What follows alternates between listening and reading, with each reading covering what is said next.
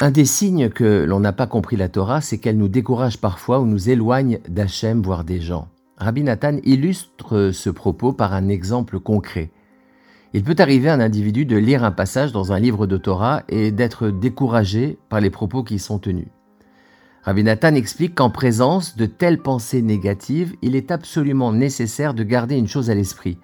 Nous avons mal compris cet enseignement. Quelle honte y a-t-il à pouvoir dire ⁇ Je ne comprends pas ⁇ des paroles de Torah qui découragent, qui affaiblissent les forces spirituelles d'un homme ou d'une femme ne sont pas comprises telles qu'elles devraient l'être.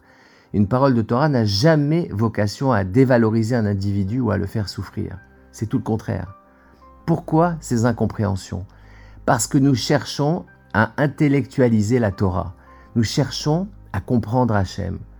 Imaginez un individu entrer dans une centrale nucléaire et demander quelle est l'utilité de tel bouton parmi des centaines de boutons. Comprendra-t-il quelque chose?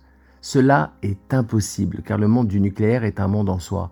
À plus forte raison, en va-t-il concernant le monde de la Torah Rabbi Nachman va même plus loin. À partir du moment où nous cherchons à comprendre les plans d'Hachem et sa logique impénétrable, Hachem brouille notre esprit et nous induit en erreur. C'est ce qui se passa lors de l'épisode des explorateurs. Ils voulurent comprendre Eretz Israël et Hachem les poussa à l'erreur en leur envoyant des géants et des fruits aux grandeurs disproportionnées. Tu veux comprendre? Tu veux tester ma logique? Tu vas comprendre que tu ne peux pas. Shabbat Shalom.